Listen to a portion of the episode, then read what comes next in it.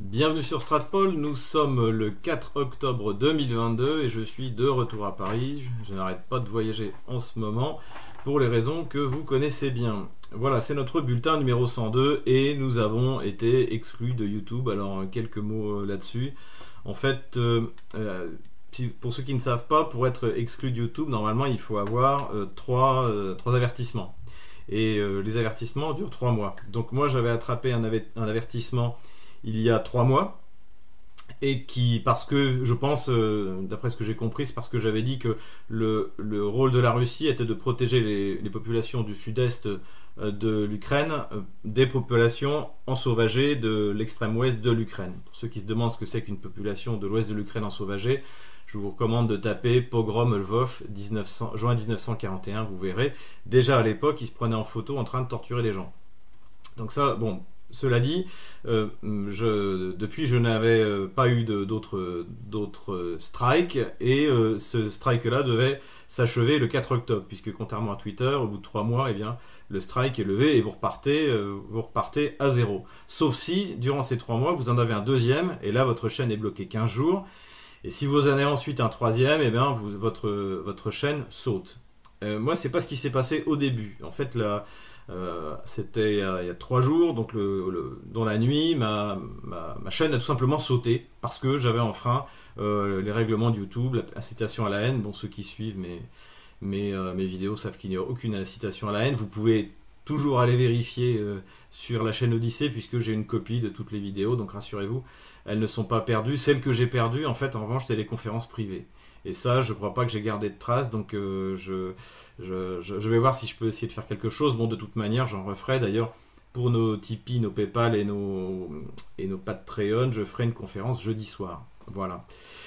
Donc voilà, voilà pour ce qui s'est passé. Et donc j'ai fait appel de la décision sans y croire. Et curieusement, euh, hier soir, la chaîne a été, a été euh, rétablie. Euh, parce qu'il y a une équipe qui a dû vérifier, évidemment que, ma chaîne n'appelle pas euh, à la haine. Mais en revanche, aussitôt, j'ai pris un deuxième strike sur le bulletin 70, que vous pouvez aussi aller voir sur, euh, sur Odyssée. Alors, dites-moi si dans ce bulletin, j'appelle un moment ou un autre à la haine.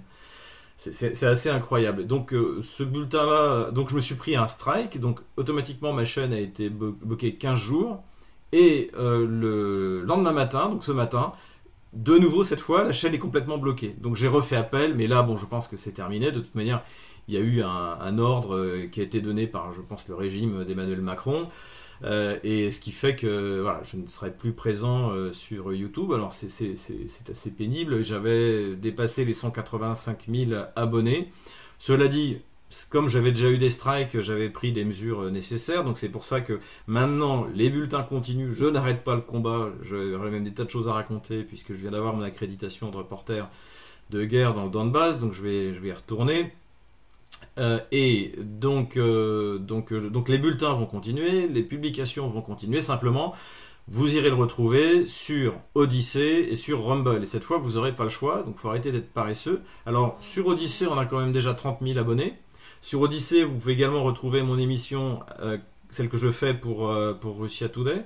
Hein, qui est, la chaîne Russia Today émet en direct, d'ailleurs, euh, et après, euh, les programmes sont enregistrés sur la chaîne. Et sur Rumble, je crois que j'ai 17 000 abonnés. Donc maintenant, il faut y aller. Il faut encourager vos amis à vous abonner. Il faut atteindre les 185 000. Et vous pouvez aussi les atteindre en vous inscrivant sur le canal Telegram. C'est le moyen le plus sûr. Donc je mettrai tous ces, tous ces liens.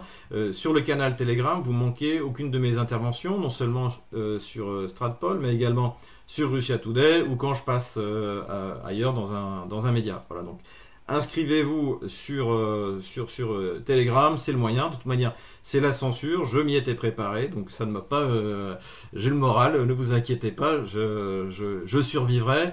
Et comme beaucoup d'entre vous m'ont dit, et je remercie pour ces messages de, soutien, en fait, c'est quasiment une décoration sur le front des troupes, puisque bien d'être censuré par, par ce régime est, est un honneur. Voilà, donc le combat continue, pas d'inquiétude.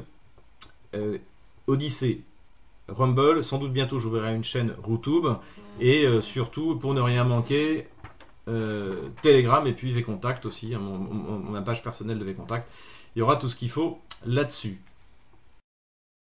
Sujet suivant, évidemment, le discours de Vladimir Poutine. Alors, euh, c'est un discours euh, qui, fera, qui fera date. Hein. D'ailleurs, généralement, quand Poutine prend la parole, c'est pas pour euh, ne rien dire. Le, premier grand discours, à mon avis, en dehors des, textes qu'il avait écrits quand il est arrivé au pouvoir dans les années 2000, ça a été le discours de, de, de 2007 à Munich. Et donc, c'est ce fameux discours où là, une fois que la Russie avait commencé à à être reconstruite, à, être plus riche, plus. Euh, elle, n'a pas hésité, Vladimir Poutine n'a pas hésité à commencer à mettre en cause euh, Washington, les États-Unis, l'impérialisme anglo-saxon. Et là, eh bien, c'est ce à quoi on a eu droit une nouvelle fois. Cette fois, il a eu un discours très schmittien, hein, du nom de Carl Schmitt. Euh, on avait fait une vidéo là-dessus avec Pierre-Antoine Plaquevent, en désignant l'ennemi. Et l'ennemi, c'est l'impérialisme américain. Et d'ailleurs, il a très peu parlé de l'Ukraine. Et il considère aujourd'hui, ça on l'avait déjà dit, que désormais la Russie est en guerre contre l'OTAN, ce qui explique ben, le changement de format, c'est-à-dire euh, la mobilisation. Euh, d'ailleurs, d'après les dernières euh, nouvelles, 200 000 déjà soldats russes ont été envoyés dans la zone pour y, être, pour y achever leur, formation. Enfin, ils ont déjà été formés, puisque ce sont des jeunes qui, viennent de, qui ont fini leur service militaire il y a quelques années, pour être mis à jour. Donc le format change.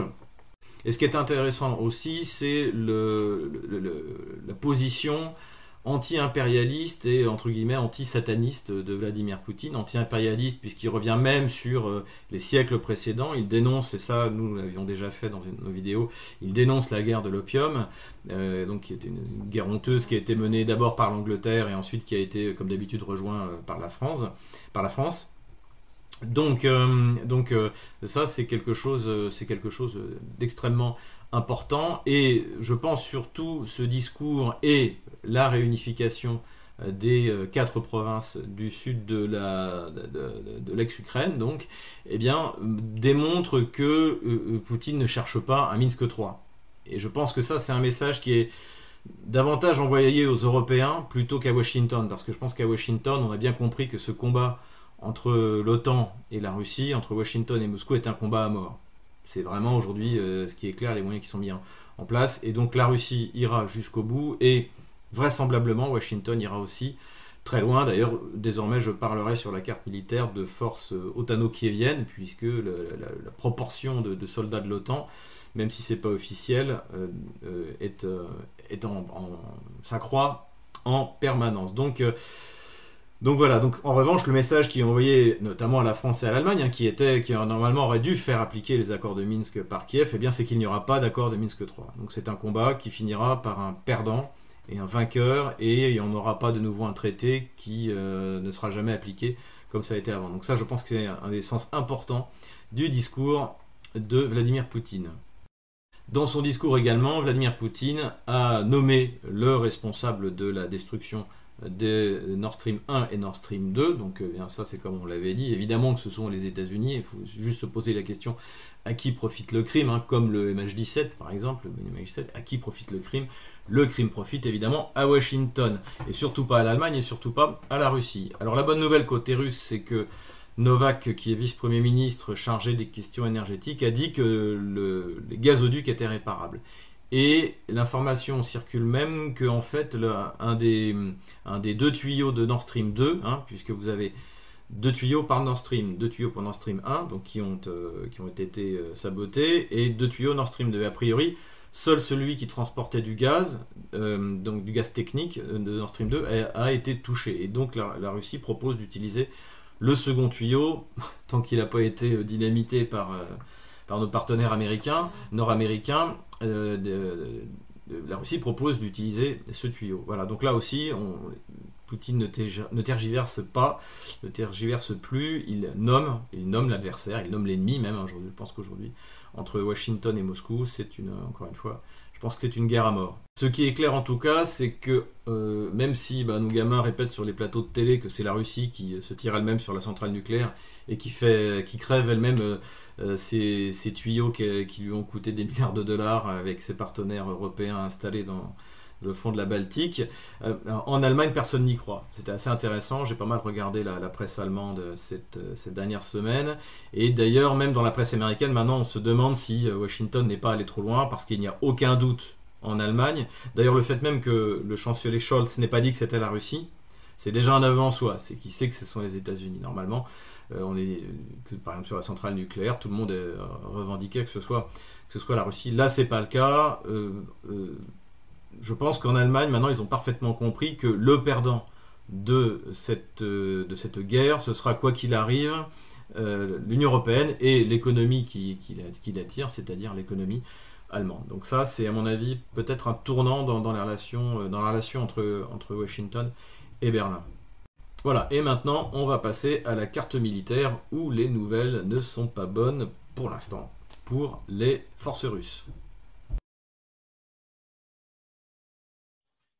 Et nous revoilà sur la carte militaire avec beaucoup de modifications. La première modification euh, eh qu'on va faire et que je vais vous montrer, c'est de changer les frontières de la Russie, puisque au moment où je tourne cette vidéo, le Sénat russe, après le Parlement russe et la Cour constitutionnelle ont validé l'intégration des quatre régions ex-ukrainiennes, donc qui redeviennent, en fait, ça a toujours été des régions russes et qui redeviennent des régions russes suite au référendum donc on va voir parce que ces régions euh, sont parcourues par la ligne de front dans un sens ou dans l'autre euh, et, c'est important de le constater. Donc j'enlève l'ancienne frontière. Voilà à quoi ressemblent les nouvelles frontières de la Russie avec l'Ukraine. J'enlève aussi le, là d'où est partie l'armée russe euh, le 24 février. Ça n'a plus vraiment d'intérêt. Voilà. Donc qu'est-ce qu'on observe sur cette frontière? Eh bien, la plus, elle, euh, certains endroits, elle parcourt la ligne de front, y compris au-delà de la région de Kherson. Donc, il y a quelques villages de Nikolaev qui avaient déjà été libérés par l'armée russe et qui donc sont intégrés. Alors, je n'ai pas regardé avec précision lesquels, mais en gros, ça donne euh, à peu près ça. Ici, ça correspond à peu près à la ligne de front. Alors, on va voir que ça a bougé aujourd'hui puisque les Ukrainiens ont réussi euh, quelques percées. Mais globalement, ça donne ça et ça suit les régions, les, frontières des régions administratives. C'est pour ça que toute cette partie-là, en fait, c'est la, la, partie de Zaporozhye que les Russes ne contrôlent pas encore, et notamment la capitale, hein. Tout le reste est contrôlé par les Russes. Et en attendant que la capitale soit libérée, elle a été transférée côté russe à Melitopol. Voilà où on en est. Côté de la République populaire de Donetsk, donc qui est désormais une partie de la Fédération de Russie, eh bien, on le voit, c'est également les limites administratives de 2014. Et donc, il reste à la Russie à libérer toute cette partie-là, puisque Kiev a réussi à reconquérir euh, autour de la ville de Liman euh, eh bien, euh, une partie de la, libérée de la République populaire de Donetsk. Et là, on le voit également, la République populaire de Lugansk, donc qui maintenant marque la frontière avec, avec la région de Kharkov, en fait.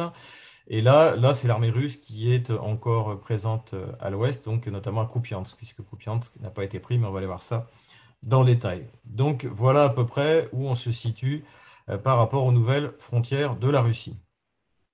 Alors il s'est passé euh, beaucoup de choses sur le front, en défaveur des troupes russes, il faut le dire. Je, tiens tout de même à, préciser, parce que beaucoup de, de mes amis pro-russes et de mes spectateurs pro-russes s'inquiètent, si Vladimir Poutine a décidé de réunir les euh, quatre régions par référendum et, euh, par décret, c'est pas pour ensuite euh, l'abandonner militairement aux, troupes otano-kieviennes. Hein. Donc l'état-major russe, c'est ce qu'il fait, Vladimir Poutine, c'est ce qu'il fait, et il faut juste attendre le moment de l'attaque russe qui est en train de se préparer. Voilà. Cela dit, la situation pour l'instant sur le terrain n'est pas bonne parce que l'armée russe recule à beaucoup d'endroits. Et elle a bien sûr reculé puisqu'elle a perdu Liman ici. Donc Liman a été pris par Kiev, Krasny Liman.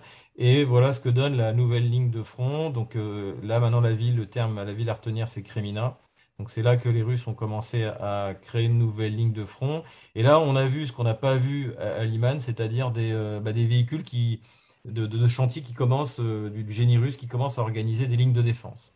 Là, en fait, euh, il y a eu, euh, les Russes n'ont pas envoyé de, réserves. Alors, il y a quasiment pas. Le seul moment où les Russes ont envoyé des réserves, c'était euh, juste avant d'abandonner la ville.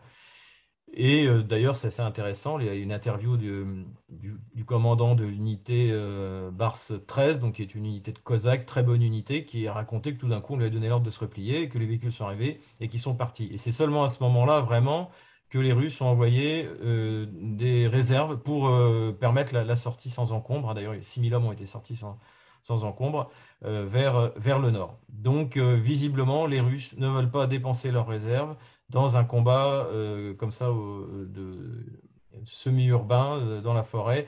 Une fois qu'ils estiment que la ville risque d'être encerclée, il, est hors de question de faire Mariupol, en gros.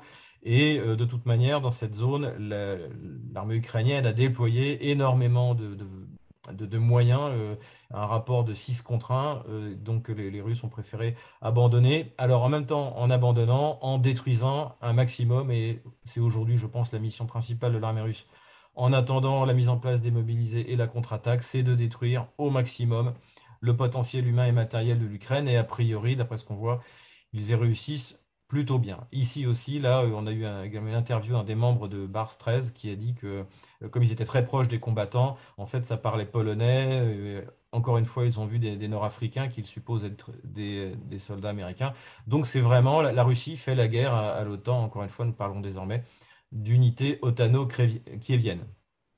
Voilà, donc aujourd'hui, euh, l'armée ukrainienne essaie de percer vers Kremina pour essayer de s'approcher forcément de Severodonetsk et de Lysychansk, et pour l'instant n'y arrive pas, euh, mais, et, ça lui coûte même très cher. Hier, il y a eu, euh, ils ont montré des images, toute une, tentative d'offensive qui s'est terminée, comme souvent, en carnage. Visiblement, Kiev ne regarde pas la défense. En tout cas, la prise de Liman est une, victoire, cette fois, pas seulement tactique, mais stratégique et politique, puisque eh bien, euh, euh, c'est une ville qui avait été libérée et qui appartient à la République populaire de Donetsk, et ça permet à Kiev de faire, euh, de porter l'offensive au niveau des frontières de la République populaire de Lugansk, c'est-à-dire des frontières extérieures de la Russie. Donc euh, là-dessus, faut pas ça sert à rien de le nier, c'est un bon succès de la part de l'armée ukrainienne qui a le choix donc soit d'avancer, comme je l'ai dit, pour aller essayer de reprendre Severodonetsk, soit essayer d'avancer euh, vers Kupiansk, puisque Kupiansk, hein, qui était l'autre ville à surveiller, pour l'instant, a priori, encore une fois, je, peux me tromper, mais les, Russes tiennent toujours cette poche-là. Donc voilà, deux objectifs possibles euh, du côté ukrainien. Donc là, évidemment, ce serait euh, une tentative d'approcher de Severodonetsk, ce serait assez prestigieux. Mais en même temps, pour éviter de se faire euh, attaquer par le flanc, par exemple, une des offensives russes pourrait très bien arriver par, par le nord. Hein. c'est ce qu'ils ont fait, c'est ce qu'ils ont fait en, février. Ça avait avancé très vite, on avance très vite dans cette zone-là. Donc pour essayer de, garantir ces flancs, Kiev pourrait également essayer de prendre Kupiansk. Voilà, on en est là aujourd'hui.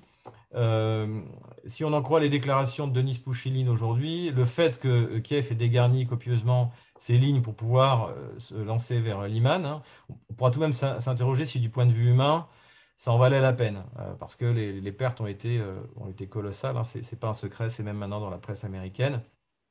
Donc, euh, ça Kiev a été obligé de dégarnir une partie du front ici et ça a permis notamment, selon toujours Denis Pouchiline, euh, à l'armée euh, russe, maintenant tout ça est intégré dans l'armée russe, de, s'approcher du sud de Bakhmut et également d'avancer sur Soledar. Mais là, on est dans le rue par rue, un peu ce qu'on a connu à Severodonetsk ou à l'époque de leur, de leur, libération par l'armée russe. Donc, on ne sait pas trop où c'est en fait. Euh, ça avance, ça avance doucement, toujours sur ce front-là, mais bon, pour l'instant, rien de vraiment impressionnant sur la carte.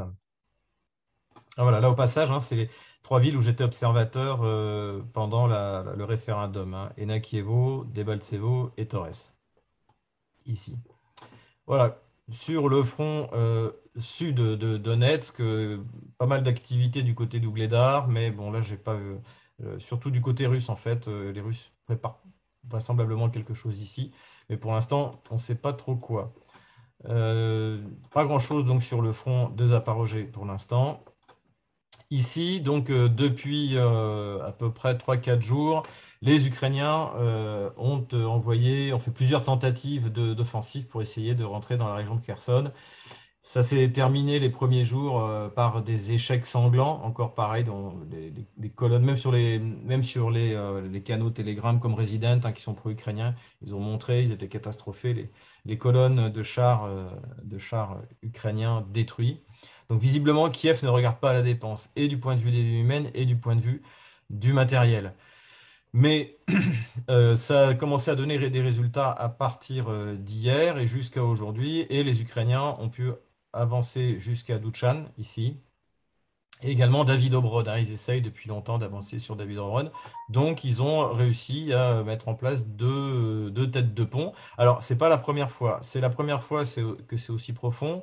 Mais on sait que dans cette zone-là, les Russes utilisent euh, abondamment, euh, bah, en fait, ils laissent rentrer et pour utiliser leur puissance de feu pour essayer de détruire. Ce qu'on observe, en fait, c'est que les tactiques qui fonctionnent mieux avec les Ukrainiens, c'est des, c'est des euh, unités très légères qui avancent un peu dans tous les sens, très bien renseignées par le renseignement américain qui essayent de déborder, de contourner les, les défenses russes, puisqu'il y a pour l'instant toujours une pénurie de manœuvres, à mon avis, du côté russe, hein, à mon avis, pour deux raisons. D'une part, parce que Kiev profite encore de sa supériorité numérique. À mon avis, sur le front, ils sont pour l'instant à deux contre 1. Euh, bien plus quand, il y a des concentrations des forces. Et il faudra bien sûr attendre la mise en place qui est en train de se faire de, la réserve ou là la Russie pour arriver à parité euh, euh, et, même à terme être en, supériorité numérique. Voilà. Donc on en est là. C'est bien joué de la part des Ukrainiens ici et ici. Et évidemment, ben, il s'approche de Novaya Kakhovka et de Kherson. Voilà. Je pense cependant qu'il n'y a pas de quoi s'inquiéter outre mesure. Je suis persuadé que l'état-major russe, c'est ce qu'il fait. Et bien, en tout cas, nous, le verrons bien. Le fait est que malgré tout, ces défaites, c'est n'est pas la mobilisation qui pèse sur le moral des Russes, c'est que l'armée russe recule. Voilà. Et ça, il est temps quand même de passer à la, phase 2, euh, parce que ça va finir par peser sur le moral. En tout cas, chapeau à l'armée ukrainienne pour sa progression. Je retire l'enseigne de front et nous y voilà. Voilà le front tel qu'il est, je le pense, au 4 octobre 2022. Voilà, j'espère que cette vidéo vous a plu. N'hésitez pas à vous abonner à Odyssée, à Tipeee, à Patreon. Hein. N'hésitez pas à, acheter le livre noir de la gauche française, Ukraine, pourquoi la France est trompée. Plus que jamais, nous avons besoin de vos dons. D'ailleurs, je remercie tous ceux qui, immédiatement après cette censure euh, euh, grotesque, hein, grotesque du, régime d'Emmanuel Macron, de, je ne sais pas qui, l'Union Européenne, euh, sur, mon, sur ma chaîne YouTube. Eh bien, merci à tous ceux qui, ont, qui m'ont apporté leur soutien, y compris financier. On en a besoin, de toute manière, j'ai l'intention le plus vite possible de monter en gamme au niveau, au niveau de l'équipe, mais désormais ce sera sur Odyssey et sur Rumble, voilà, et sans doute YouTube. Je vous dis à bientôt. Je sais pas où parce qu'en ce moment je voyage tout le temps. C'est pour ça que j'ai un peu de cernes aux yeux. C'est pas parce que je suis triste. Euh, je vous dis à bientôt euh, pour le bulletin 103.